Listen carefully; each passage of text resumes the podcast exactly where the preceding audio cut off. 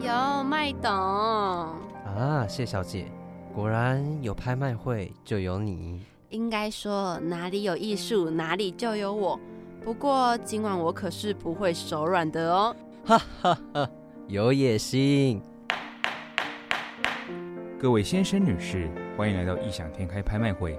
今晚将拍卖出十三件艺术品，让我们用最热烈的掌声来迎接最美好的一晚吧。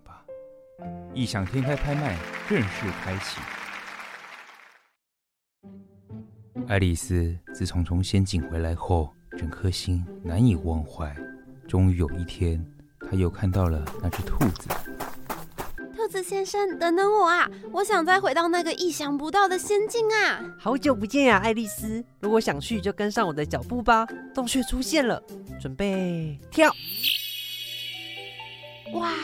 怎么跟以前的仙境好不一样哦？哪里有人在跳舞？还有画家？这里到底是哪里呀？欢迎来到异想天开仙境，这里充斥各种艺术文化。如果你也喜欢艺术，千万不要错过。异想天开将在每周一晚上七点到八点首播。喜欢艺术的你们，福大之声最新节目《异想天开》，绝对给你们意想不到的惊喜。快来和我们一起进入艺术的异想世界吧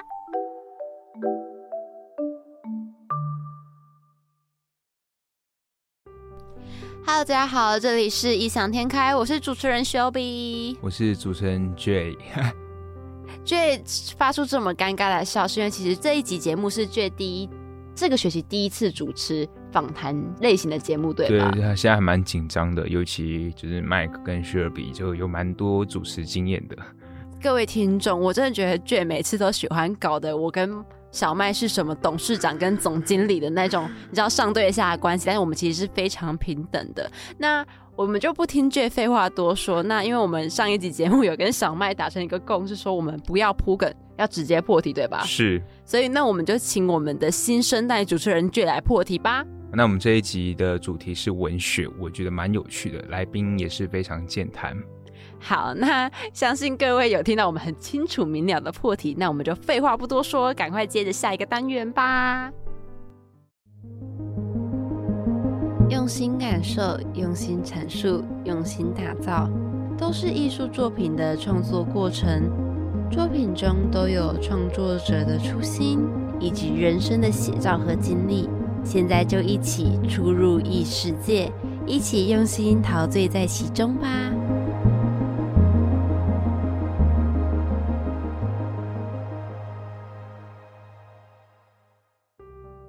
好，那卷，你觉得你对于文学的感受是怎样的感受呢？我觉得文学这个东西是还蛮妙的。我觉得看书它可以疗愈人的心情，但对我来说，它某种程度非常有距离感。因为有时候文学好像给人就是一种深不可测的感觉吧？是，就是各种意象象征，就是有些作者很隐晦的东西，其实你无法光由一己之力去了解到这一步。对吧？我觉得有些作者真的非常厉害，就像雪比讲的，可能他们会用题材包装他们想要表达的意思，但尽管再怎么奇幻的东西，他们包装的是一个非常贴近生活的例子，然后可能要到长大后才会知道。了解。那这有没有什么就是自己喜欢的书呢？我其实小时候会看《红楼梦》，你会看《红楼梦》哦？对，是幼儿版的，但你知道幼儿版懂吗？幼儿版还蛮好懂的，可是它会误导你对角色的理解。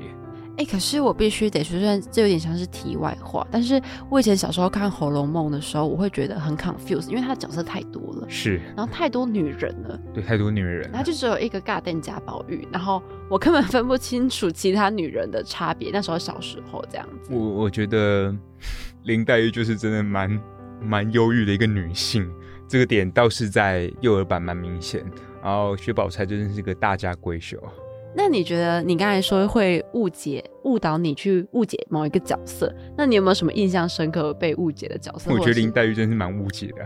怎么说？林黛玉，你看幼儿版，她会形容的很像明世的苦情女，嗯，因为觉得她真的是蛮圣女。可是你再用个角度来看，你在看文原文的时候，你会觉得对她很可怜，可是你会觉得这人真的不好相处。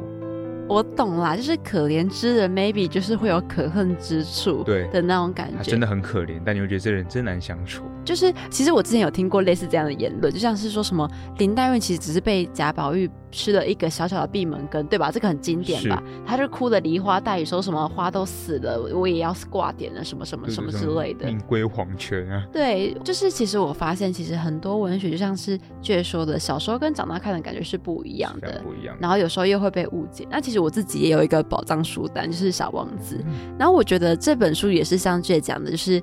嗯，小时候跟长大看是不一样。小时候我看的时候，我会觉得这是什么烂东西，因为就是一个小男孩，金发小男孩跟就是你知道玫瑰在玩游戏，我会觉得到底是什么东西。小时候看真是非常无，就很无解，你就觉得是什么啦。然后还有那种达尔文白文白人主义什么，为什么都是小白人小孩之类那种感觉。因为小时候真的是嗯顺的看过去，对对对，长大后看就觉得。很触动人心，我是真的看到哭出来。对，就会觉得说，其实他讲的很多的东西都是人生的哲理，然后都是属于这个作者自己领会出来，大家都会有共感的一个人生哲理。那其实我觉得这样的文学是具有疗疗愈性跟人生观的展现的。那其实这么神秘然后莫测的文学，我觉得是值得大家好好的去探讨的。那今天我们也邀请了一个很厉害的文学。界的大来宾来跟我们一起探讨文学，我个人真的非常期待，因为他算是福大之声老来宾，但他非常的健谈，他非常的厉害，相信可以再带给观众一个听觉上的响应。好，那大家就尽情期待，让我们进入下一个访谈环节。您好，欢迎莅临异想天开影城，请问需要什么？我想要现在最卖座的文艺片，艺术不意外，票一张，没问题。现在就带您进入影厅，八厅八排五号，预祝观影愉快。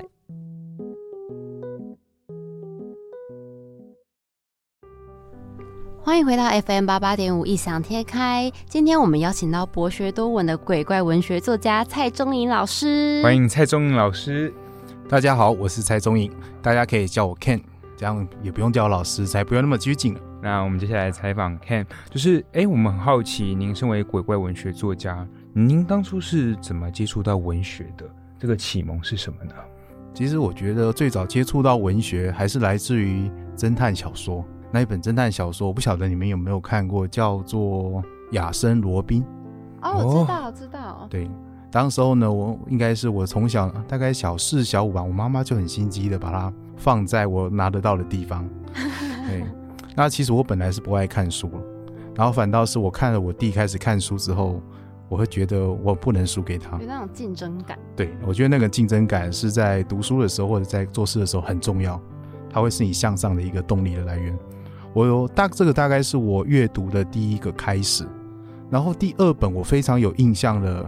是日本的文学家叫川端康成，他是诺贝尔文学奖的得主。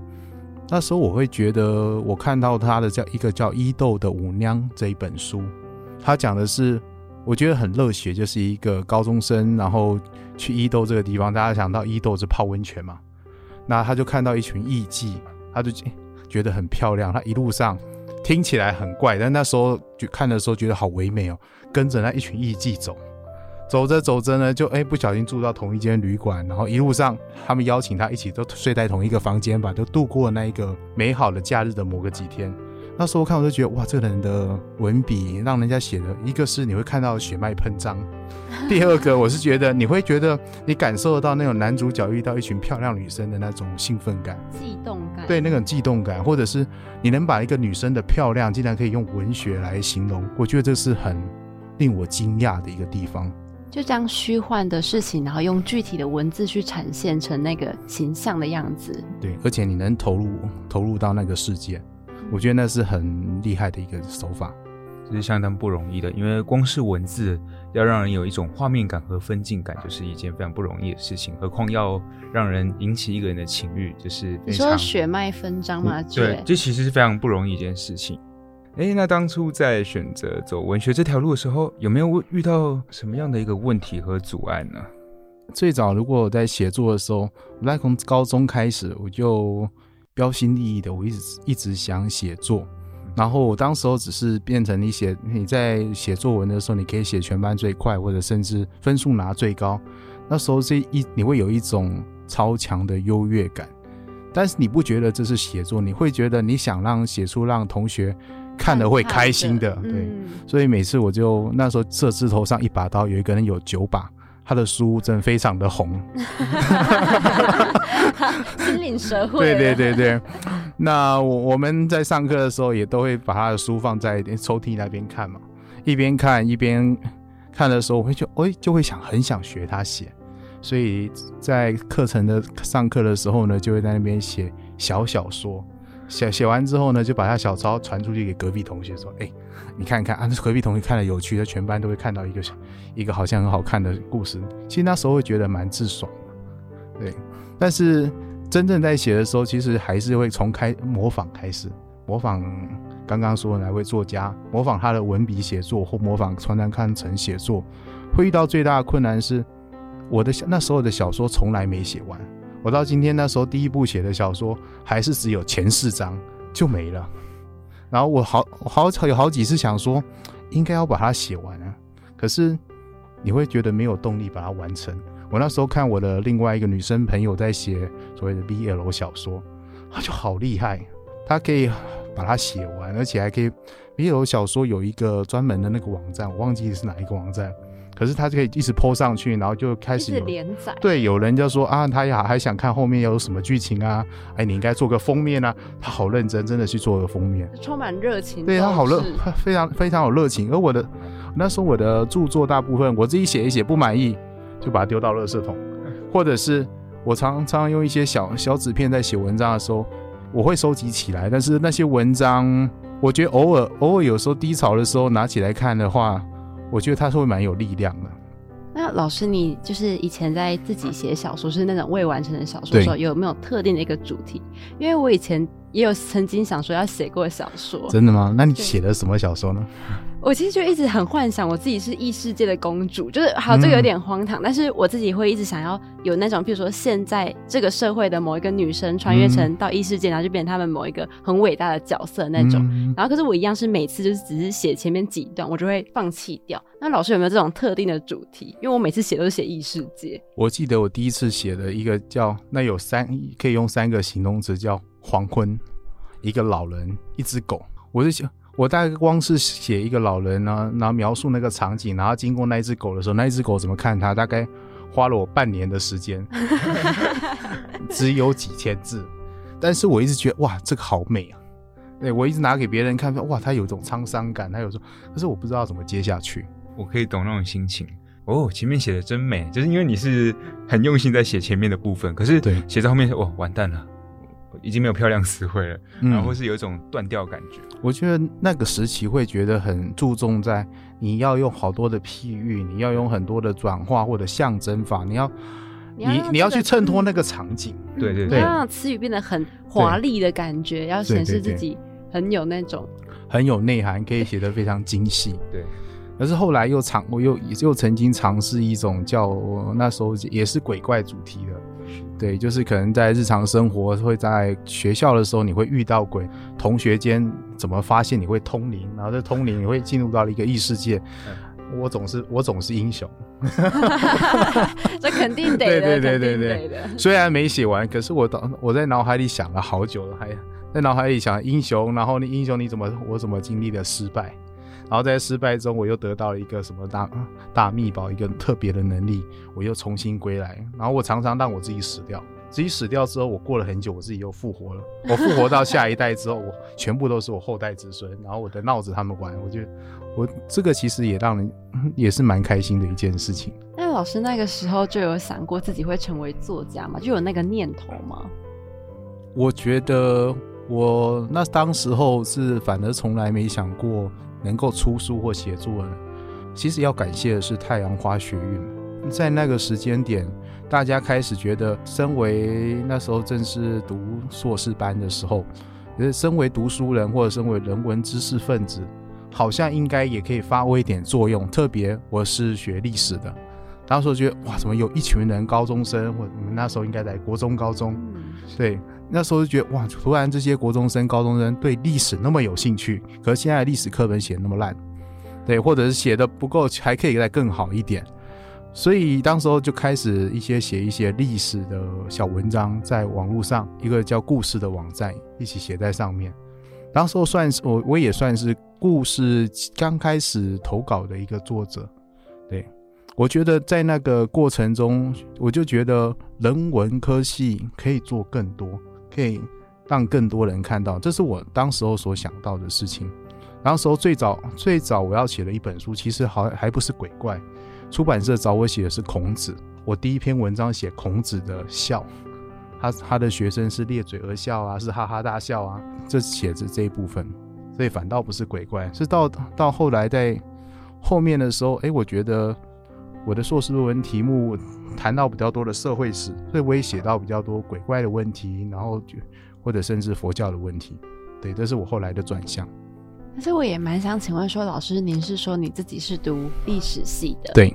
当初因为从国高中时候都喜欢写一些小文章跟小故事，那时候有没有想过想说要读中文系？就为什么不会想说要去读中文系这种好像专门专攻写作的这个部分？其实这个这个还有一个故事哦，说起来也很妙呢。当时候我是三类组，那三类组大概我觉得自己也是前几名的啦，但是对，应该是没记错。对，有时候记忆会有一点错误。那当时我我开始报我报考一类一类组的时候呢，确实我有想过要不要读中文系，所以我刚开始前面确实都填中文系。直到那个暑假，我到图书馆看了一本书，我那可能是《论语》还是《四书》等等，反正那本书我打开之后滑下来一篇一篇文章，一个人用手写的。全部在批评中文系，你以为中文系在教你写作？错，中文系是一个字是刻板的一个科系。他在中文系读了四年，他把他的愤恨全部写在那一张纸上。我看了之后，哎，我好像中文系不是学写作的科系，反倒是，也许是历史系，它能够充实更多的一些背景的知识。当时我学历史系一个最天真的目的，就是我想要透过历史系的，让我增加我的写作的背景知识。这是我当时候的一个想法，那那个故事我是觉得蛮神奇的，所以后来我就没选中文系。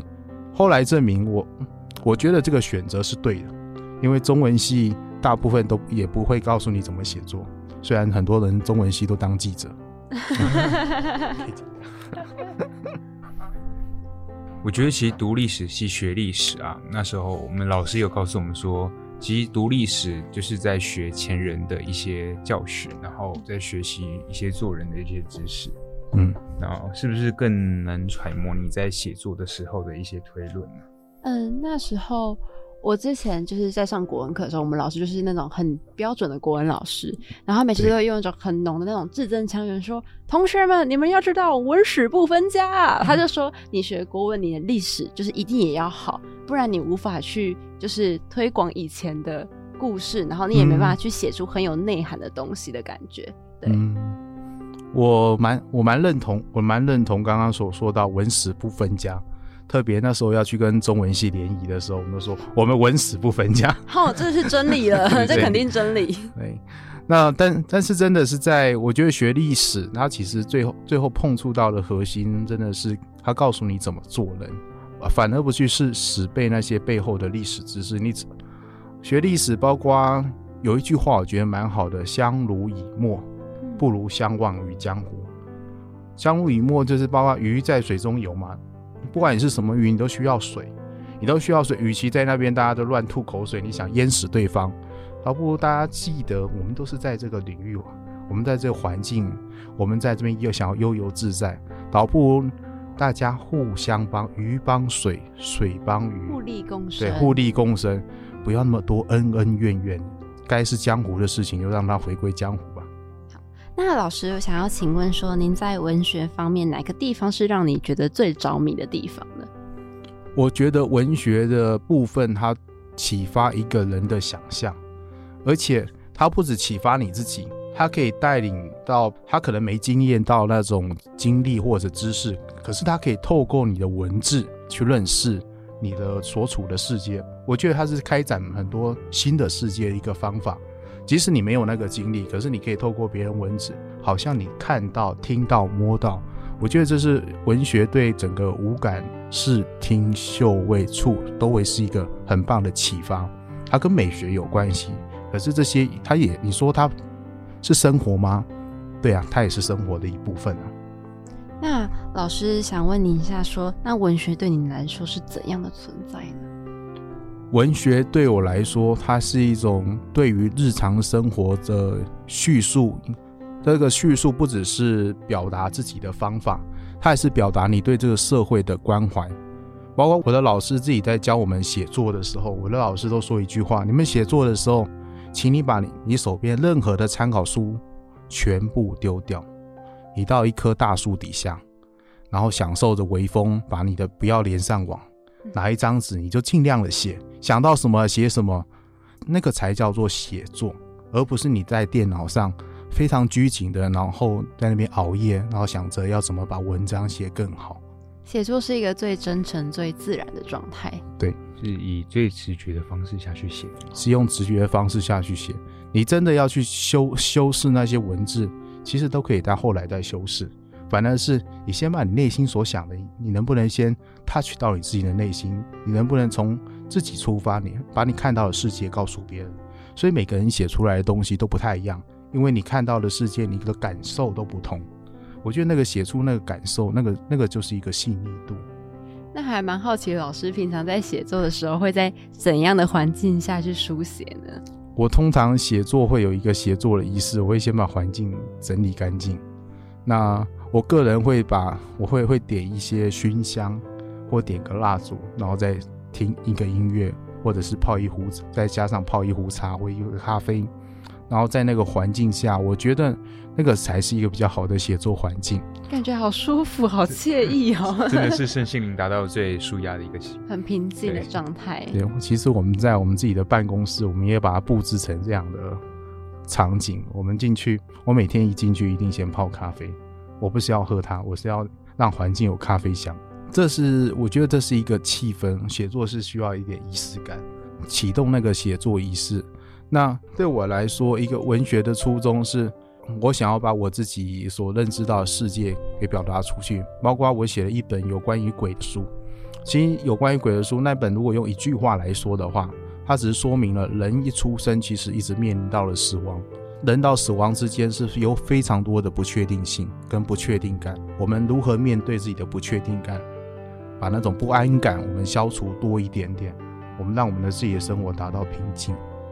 就是听到这么多故事，然后也听到老师这么多的文学分享，那其实还蛮好奇的是，你未来还会有想要尝试的文学派系或者是种类的部分吗？或者是风格？对对对，如果是一种风格的话，我觉得未来我目前写的是比较属于像历史历史那一方面的。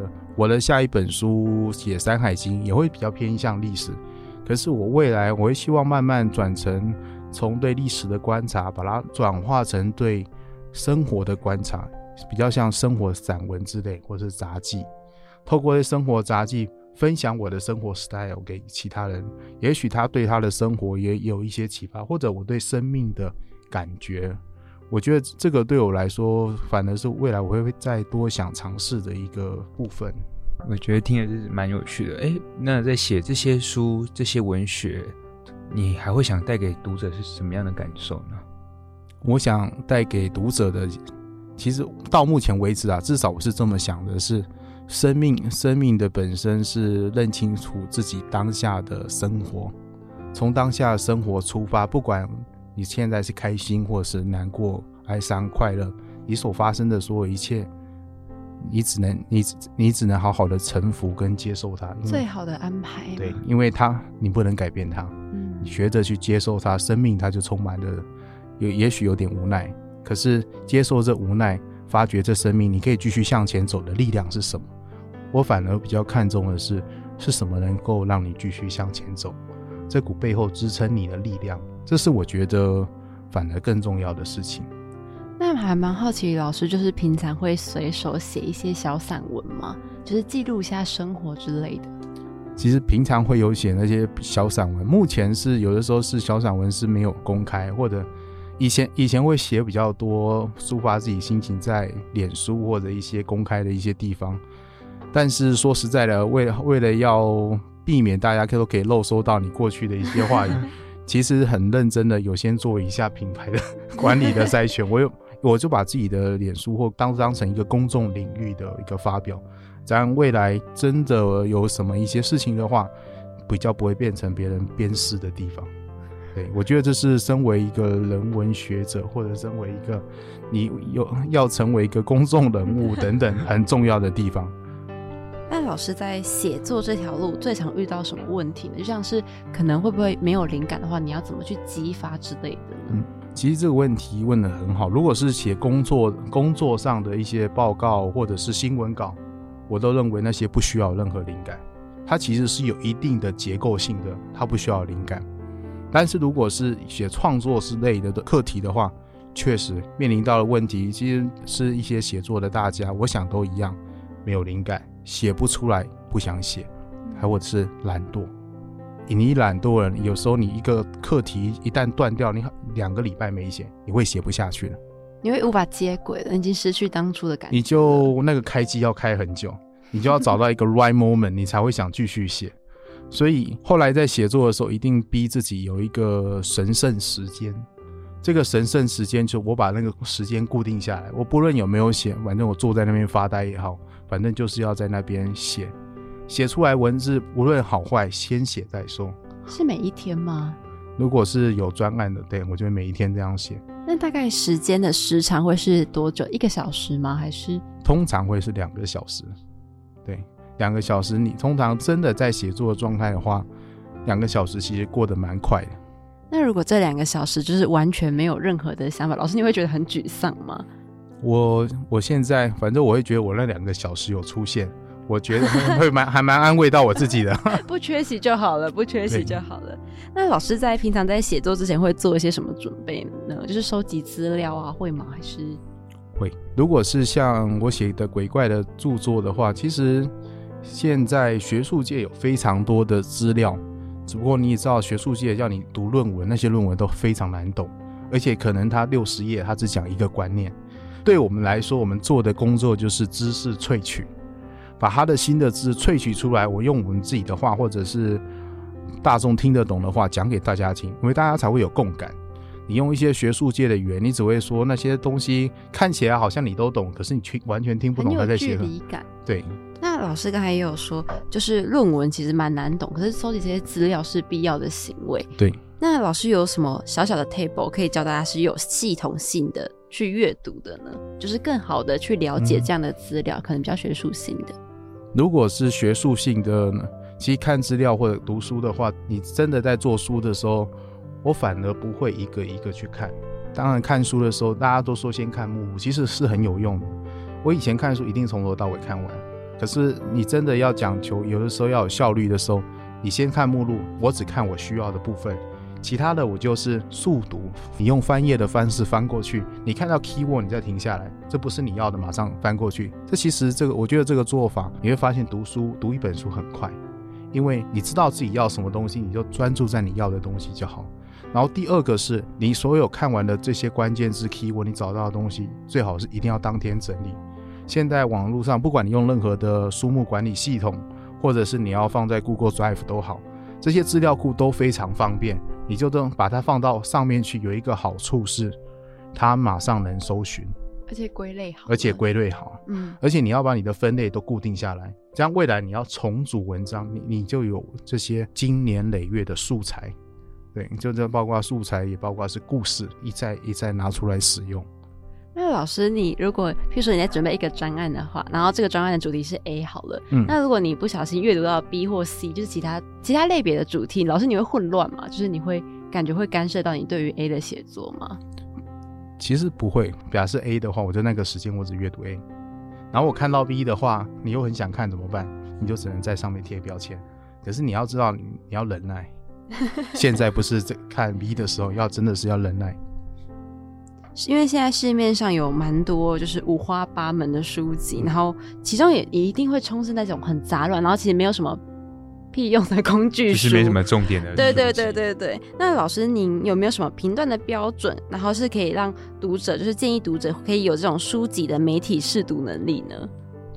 我觉得第一个，你还是看作者序。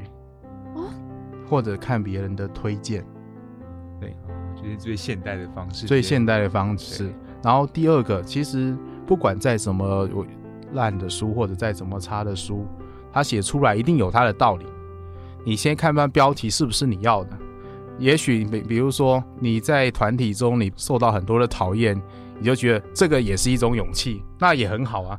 光是标题杀人就让你有能量，那那本书就适合你。所以其实就我来看，没有所谓的好跟不好的书，而是它是不是符合你需要。因为很多人买书买了好书，他被摆在家里，他也不见得会阅读。所以而是看那本书对你现在你现在需要什么样的工具，或者你要需要用到什么。因为当你看了第一本之后，假设你它不满足你，你会会再去找第二本、第三本。对所以自己是会有感觉的，就是没有必要说去评断好与不好的对概念。最重要是这本书就是适不适合自己，因为既然出版就一定有它的价值。对，我我反而比较抱持着这样的观念。对，那像老师这样的文学界专家，会有没有认为怎样的书籍是好的书籍？虽然刚才已经说就是没有好与不好，哎但是肯定有一些界定的标准，譬如说哦，这是必读，或者是嗯就是、呃，这个真是人生中可以去看的书籍，就有没有这样的标准去评？如果是就我现在的话，我会觉得教你如何做人做事的方法，那个反而是你一定要我，也许我觉得那是最重要的。就举一本书，我觉得很写的很好，叫《底层逻辑》。对他这本《底层逻辑》，他告诉你人跟人之间交换的是价值，人脉的是人脉什么时候才有用？平等交换的时候，对，能你能够平等交换的时候，你能够给别人利益的时候才会有用。只有在你能够互惠，你能够给别人让利出去的时候，你才有人脉的价值。不要想说你交了很多朋友，那些那些都有价值没有，而是你自己的价值在哪里？包括价值，这个价值也能创造你的信用。你做事是不是言出必行？你的 commitment 是不是能够你能说到做到？如果说这样的东西，孔子有没有说有啊？孔子说见己履己啊，有没有说到什么？他说有一言可可以终身行之者乎？其恕乎？己所不欲，勿施于人没错，啊。对，其实这一句恕讲的好像很觉得好像无聊，因为以前是古文课嘛。可是它用在你的人身上，当你遇到一件不愉快的事，你能够拉把自己的视角拉得更远更高的时候，它它其实就变成人生中的小事情。反而是你要想的是怎么把你的事业，把你自己的目标拉得更长一点，就是你要做什么，你要产生出的核心价值是什么。这个反而我觉得是更重要的。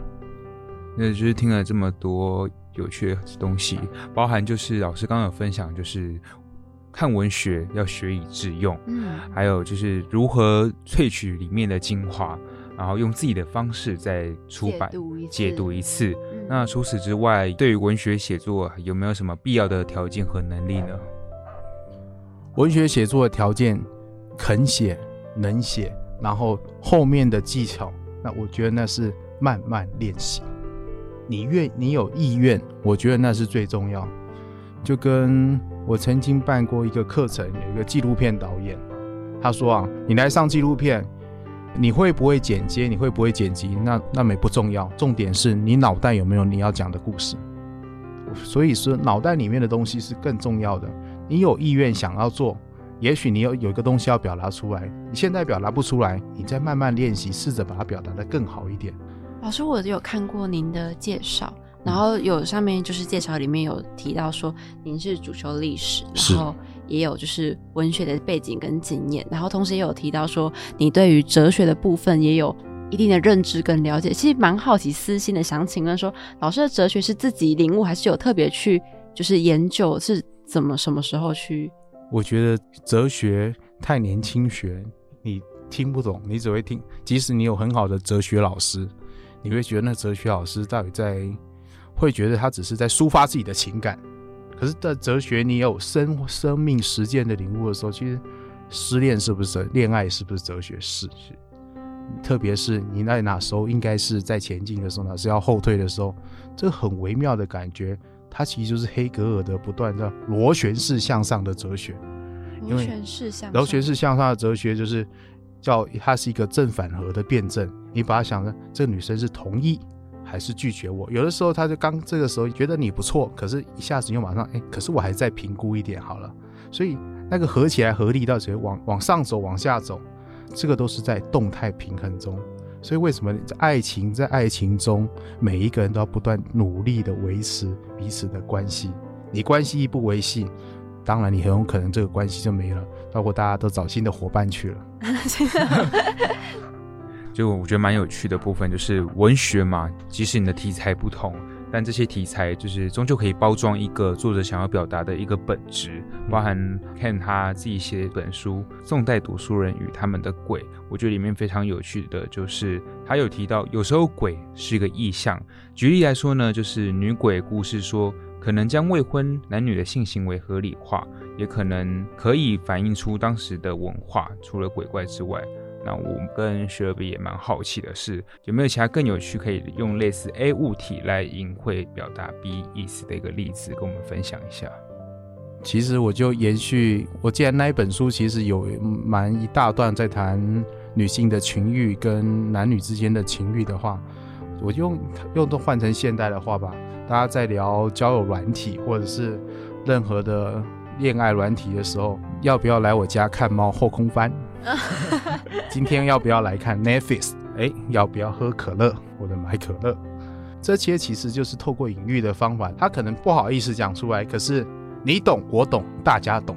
这这其实就是一个隐喻的方式。隐喻的方式，它不但可以表达社会的一个认同，或者是社会现在的一个情绪，或者甚至你要抗议，你也是也是可以透过这样隐喻的方式。那我还蛮好奇，就是。古代就历史这部分有没有很经典的这样子的象征性跟暗喻？像是，呃，我之前有听说过，因为圣经里面蛇代表邪恶，然后所以其实很多呃外国的电影里面，就是蛇出现就代表好像邪恶的角色要出现，或者邪恶的人就幻化成蛇的感觉。蛮好奇，就是中华文化这个历史有没有这样子很特定的，就是象征性的东西？有啊，你想到小三，你会叫他狐狸精？没错。那还有其他老师自己很喜欢的吗？就是印象深刻的。其实其他还有印象深刻，比如说中华文化的，我们想一个比较远的历史也比较老。我们想到太，我们想到月亮，大家都告诉你月亮有嫦娥跟吴刚，你就你的脑袋就出现了一个新的符号叫嫦娥奔月，后羿射日。然后后羿射日你会想到有九个太阳的传说，其实是后羿射日，它原本在最早的记载只有一句话。从来没说他到底射了多少的太阳，他只说有羽毛掉下来了。可是羽毛掉下来，竟竟然在后 后代就变成他射了九颗太阳。对，所以我说，我会认为说，就跟您刚刚说，你提你读广告嘛，所有的神话故事，它都是一种广告。这个广告它形塑的是你是哪一个国家，这些你是信哪一个故事的，包括你。有没有听过？你会听七夕情人节，甚至你会觉得女生嫁出去后初二才能回娘家这件事情，问女生要在夫家帮忙比较多。这对我来说，这叫做社会告诉你的故事，也是社会洗脑你的故事。在这个新的时代，你可以选择你要相信哪一个故事。如果你不喜欢它，你就说了一个新故事。你可能说的新故事女生也可以拥有自己一个生活空间。我觉得当故事改变了，就代表它背后的思想改变了，背后的思想影响到你的行动也改变。那了解。那刚才老师也有提到说，就是这个故事，然后其实取决于就是很多，不管是你相信什么，或者是你的国家的文化，或者是一些人民自古以来的习俗之类，都会影响。那想要问老师，有没有对于哪一个国家的文化，或者是？就是文学的部分有没有很感兴趣？如果是我我自己的话，相到其他的地方的文学上，我觉得反倒是比较少。我自己比较关注的还是跟中国文化比较，中国文化或中国的文学会比较有关系。特我分享一个特别，我自己在看自己的中国文化一些古典的鬼怪文学的时候。我会去思考，比如说我有一个叫神话故事叫夸父追日，那但是我我后来才真的去看夸父追日的原文的时候，我才发现夸父他只是追日是有他的原因的，因为从古代的文献看起来，原来夸父他击败当时候的太阳，他是用追逐的逐，而且古文献说他夸父是成功的，他没有输，因为他的目的，他不是要把太阳给追到，不要不是要抓到太阳，而他只是要把太阳赶下去。所以当我看到，哎，这个古文怎么跟我原本理解的不是那么一样？然后还有一个我觉得很神奇的，我在看古文的时候看到人鱼的传说。原来在好久以前，像之前韩韩国片不是有拍过人鱼的传说，又是鱼很漂亮的人鱼，又遇到很帅的男主角，然后他们又 他们又有相恋的故事。这人鱼的眼泪，我发现中国的古文献就已经说，哎，眼泪流下来会变珍珠，然后它它不能上岸太久，虽然它可以化身变化。我觉得这个就引到的是中国文化一直强调变化，我觉得变化就是一种弹性。平平常大家都是普通人，可是你遇到一些真正紧紧急的事情的时候，你有一个内在的力量可以变身，有了变身之后，你就更有力量可以处理某些事情了。我觉得那个那个变身其实就是一个内心的弹性的力量，它也是来来自于你相信什么样什么样的故事体系。所以当你内在的故事越丰富的话，你就有一个叫生活中的参照点越多，你就可以知道哦，其实还有一种其他种选择。但我还蛮好奇，就是老师很喜欢就是中国文学这件事情。那想问一下，说除了弹性跟改变这件事情，有什么样的点特点是让老师这么着迷于中国文学的吗？除了除了改变，除了改变跟变形之外呢？我觉得它有一种传达一种不朽的生命力。你人死人，因为他说他的观念写观念是人死都会变成鬼。其实鬼，他就他刚才写的是你只是回归到尘土而已。所以当你这么想的时候，我们人的身体不过就是自然的一部分。既然都自然的一部分，那你为什么要怕死呢？当我们会我们会怕死，是因为我们听了很多有一些，比如说佛教的故事，说有地狱正在等着你受折磨，或者是阎罗王会审判你。我们反而怕的是我们创造出来的这些概念。而不是死的本身很可怕，你本来也什么东西都没有，死的时候不就是放开，也是什么东西都没有吗？所以其实中国文化是早给人一种无惧的感觉，就是生命即是一个圆，就是该怎么来就会该怎么回去。我觉得那是比较早一点的中国文化的思想，因为那个中国文化实在是非常源远流长。嗯，可是如果真的要推荐一种读物的话。我觉得大家所说的童话故事非常值得读，而且记得要读原版的，真的。童话故事是指就是不只是中国。举例来说，格林童话。格林童话不是听说是很黑暗的吗？格林童话它最原始的版本，它是成人童话，呃，不是成人就没有童话，成人故事。小红帽，小红帽讲的其实也不叫做看外婆的故事。红色的那个，它就披的红色那，它其实是象征的女生已经长大了，是有月经来的时候。而他披着东西到树林去的时候，其实不这不叫是找外婆，是找外婆是个理由，出门去找其他陌生的男人。他其实小红帽比较早的传说是在找女，等于是女生使用交友软体去去遇到不同的男生的意思。那个大野狼是一指男性的意思，对，不见得是小红帽。大野狼把小红帽吃掉。原始的版本是小红帽一进门，他就褪去了身上的衣服，所以显然的小红帽是认识大野狼的。所以那时候，其实如果这样照这个故事，真的这个故事的话，其实小红帽那时候的女权思想是很到位的，是很其实是很到位的。那感觉好像是另外一种面向的很进步的感觉。对，反而是我们现在说女权是被限缩的，你要看是你说的是十八世纪以后。这两百年之间，女权好像被限缩了。可是如果你拉到中古世纪的话，女权相对的是有很大的空间的。Into the wood 到森林去，其实在英文里面很多都是性暗示。哦，所以不只是小红帽到森林里面，童话故事每个男男女女都去森林。那因为刚才其实老师在访谈的过程中都有提到自己的书单，还有以及推荐的一些书。那因为我们有一题是想说要问老师的宝藏书单，那还是想要请问老师的宝藏书单，但是有一个部分就想说要改一个题目，就是因为我自己有一个宝藏书单，就是我人生的必读，我就是觉得《小王子》真的超赞，然后想要问 你在嚣张啊，就是我觉得《小王子》真的超赞，所以其实我还蛮想要。借这个机会私心请教一下老师对于《小王子》《小王子》这本书的看法，就是它是真的是人生必读的感觉吗？我觉得是啊，我真正用真正重要的是，你只有用心才看得到。比如说小红帽，对吧？老师很幽默，之前不要再笑了。因为小红帽里面有一口井，人人都要找到它可以滋润你自己内心的。其实那口井，它其实可以代表的东西很多，包括是关系，你可以找到一个能够你愿意输的男生，或他愿意输给你，他可能都比你强，可是遇到你，他觉得让你也无所谓。所以那口井是。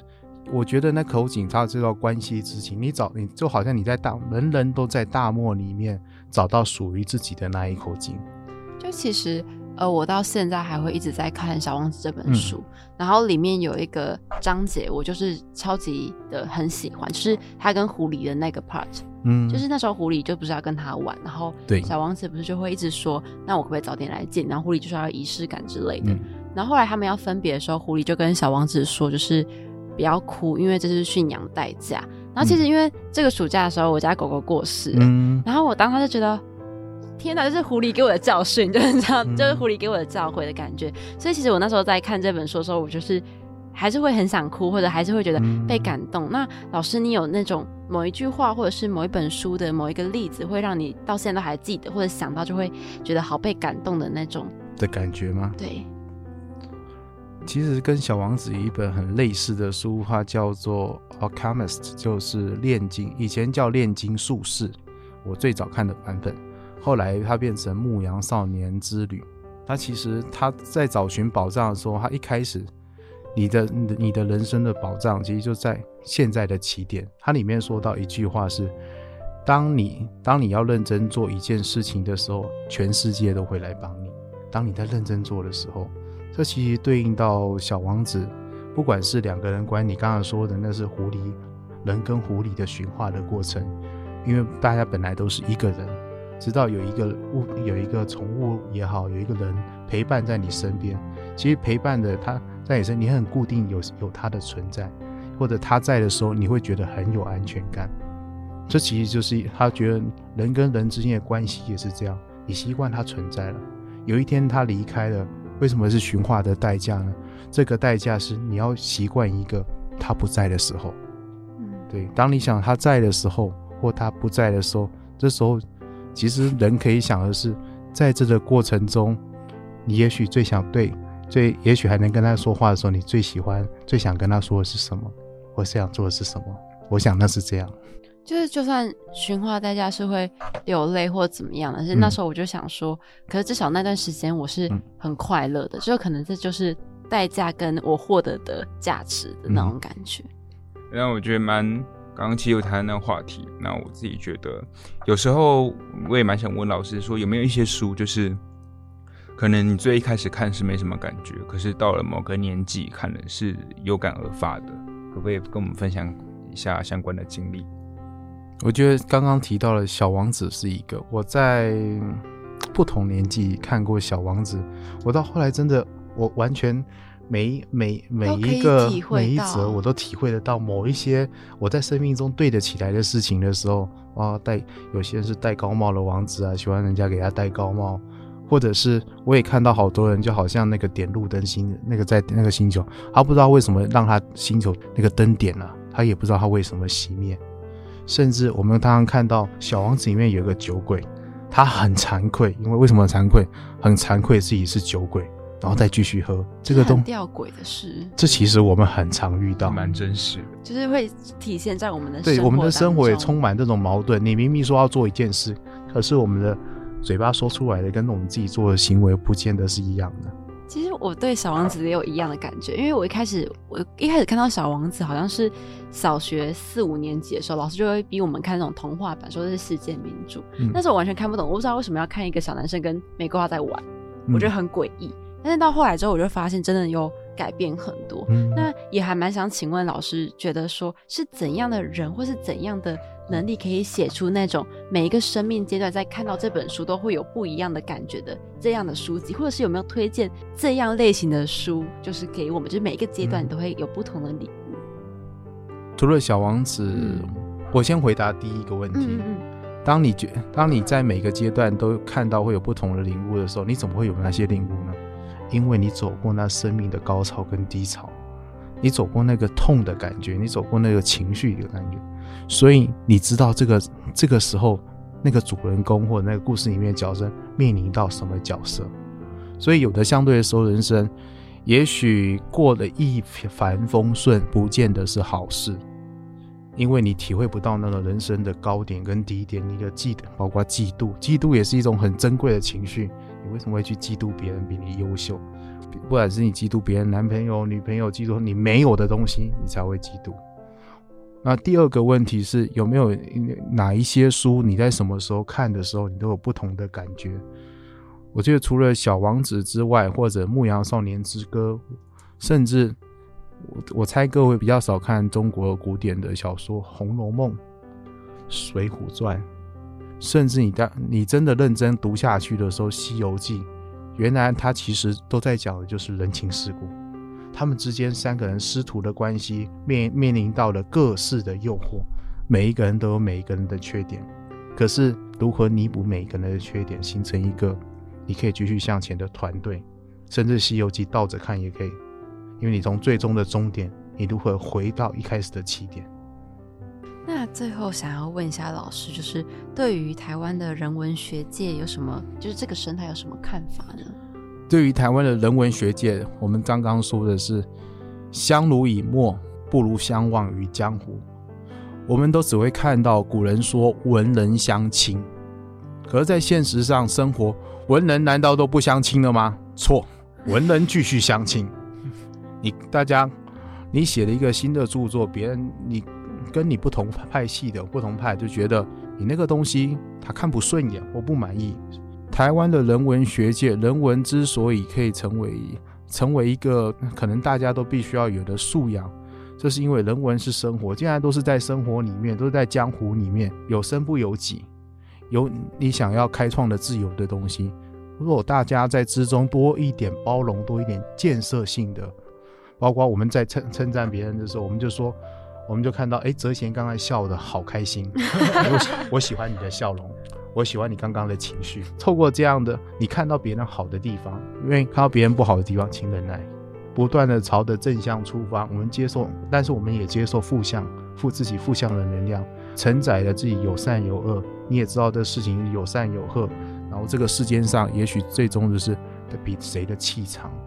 然后你在什么地方更圆融，你能够找到更多的人脉，这些人脉你能够造势，把让大家愿意支持你，你找到你自己一个有热情，而且你做的很开心的地方，我觉得这个才是真的很重要的，而不是透过这些文学，它给我们的体验，不是在体，不是体验在我们脑海里而已，而是我们如何将脑海里的体验落实在人生。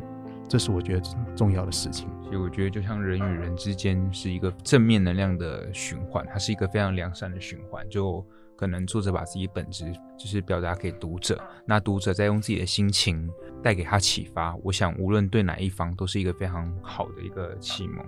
嗯，其实今今天听完就是在这里的访谈，其实我会有一种觉得，好像人生是一种中庸之道，是不要太。就是极端的去偏向哪一种两极化的感觉，就其实就只要顺顺的过，然后活在当下就好了。嗯，我也非常赞成。嗯，好，那我们今天谢谢蔡宗颖老师，谢谢老师，谢谢谢谢两位主持人。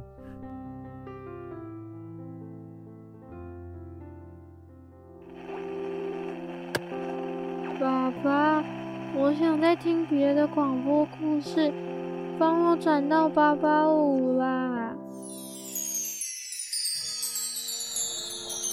醒醒啊！你怎么会躺在这里？你是从哪里来的？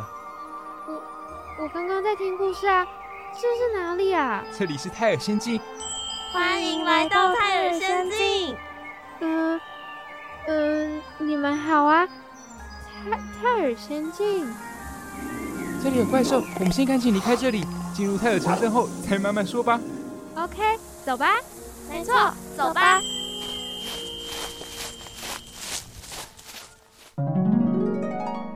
首播时间每周五晚上六点半到七点，重播时间每周三的五点到五点半，还有每周四的晚上十点到十点半。高寿小学堂剧场版《丽卡的童话奇缘》，一起收听约定好的奇幻旅程。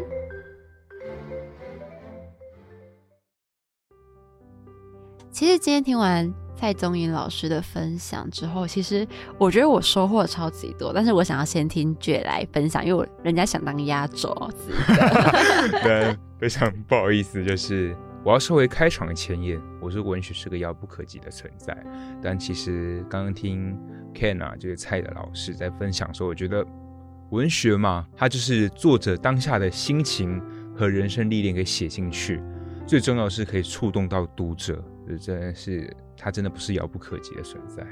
而且，其实我其中我们就是在事后我们访问完 Ken 的时候，然后有跟他在小小的聊了一回，他有跟我们说，其实文学有一个常态吗？就是很常见的现象，就是文学很多时候会把人包装成英雄，就是你现实生活中你无法。变成了那个角色，在文学中都会被赋予重新的生命。其实有时候我会觉得，文学之所以疗愈的原因，是因为它会带领你去逃脱现实的痛苦跟悲愤，但是给你一份继续走下去的动力。因为有一天，你说不定就可以变成那样子，你很想要、向往成为的主角的感觉。所以我觉得文学真的是十分疗愈的，就是真的是把自己的理想、心情都写下去。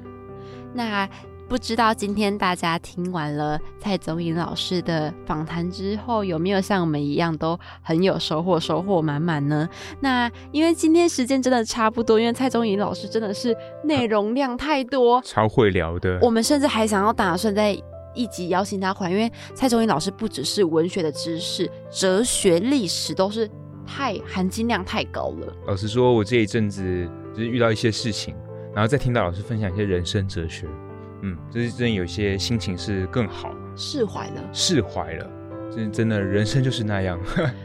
好，那其实因为今天我们节目的时段也差不多要告一个段落了，那希望今天大家听完蔡宗颖老师的分享都有收获满满，满载而归。希望蔡老师的价值观和他的人生哲学可以带给你们更多不同的能量。呃，下周同一时间也请继续收听异想天开。那未来也请各位多多指教啦，我们下次见，拜拜。